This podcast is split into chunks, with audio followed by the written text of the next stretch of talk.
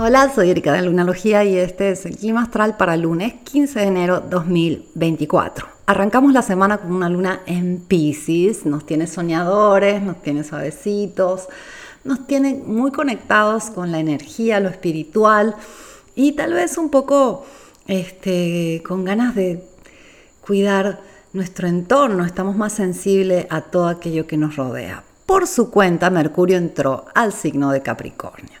Y aquí es donde los planes que fuimos soñando de realizar eh, con la luna nueva en Capricornio se van poniendo más serios, más estructurados, más prácticos.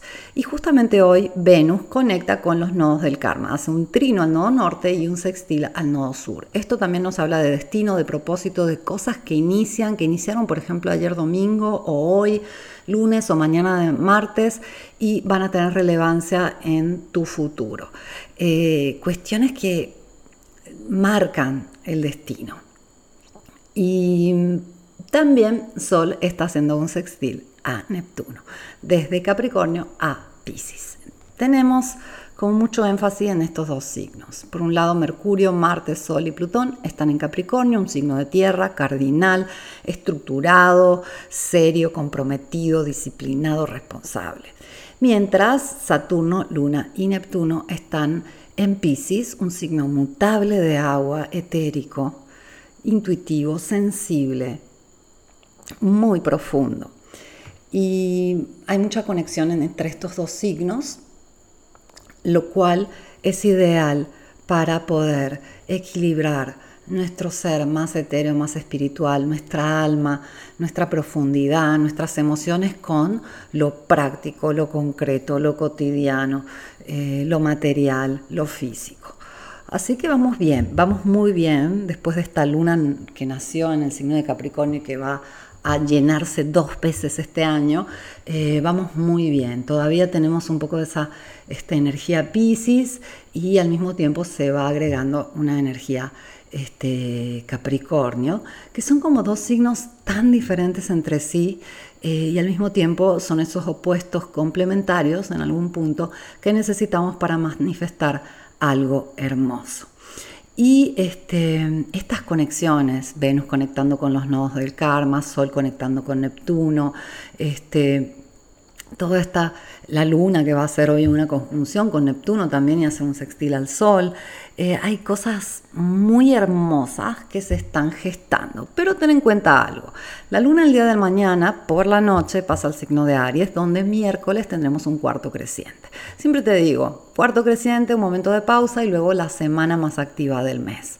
Esa semana que se viene, que nos lleva a la luna llena en Leo del 25 de enero, eh, es una semana eh, realmente intensa y transformadora, porque vamos a tener una conjunción del Sol con Plutón y ambos van a pasar juntos al signo de Acuario. Además vamos a tener a Venus cuadrando a Neptuno y muchas cositas más.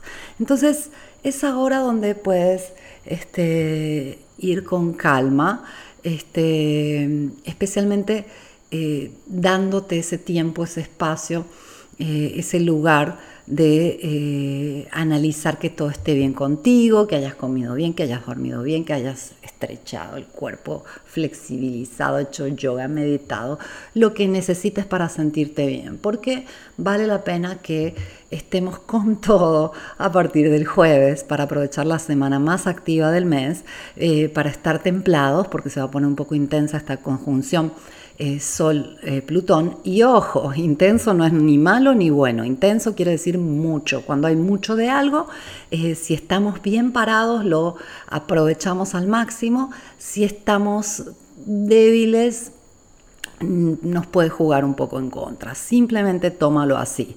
Sol con Plutón se da una vez por año, es simplemente un día muy intenso, para bien o para mal y muy probablemente si este, te preparas, si estás consciente de ello, puede ser un día súper benéfico para ti. Entonces, luna en Pisces todavía el día de hoy y prácticamente todo el día de mañana y así nos conviene eh, conectar con nuestra alma, con nuestro interior, ver cómo estamos, ¿no? Y es muy curioso cómo funciona esto. Lo hablaba justo hoy con una amiga. Tenemos la idea de que Em, cuando algo nos hiere, cuando algo nos hace daño, cuando pasamos un periodo muy complicado, eh, cuando eh, transitamos eh, experiencias que nos dejan traumatizados. Tenemos la idea que primero vamos a sanar y luego nos vamos a fortalecer. Pero desde mi punto de vista sucede exactamente lo contrario. Primero nos vamos a fortalecer y una vez que estamos en el lugar seguro, vamos a tener el espacio para sanar. Y a veces la vida nos pasa por encima, a veces tenemos que responder eh, a varias este, situaciones en nuestra vida, por ejemplo el trabajo, la familia, la pareja, este, etc. y se nos olvida que pasamos por muchas cosas.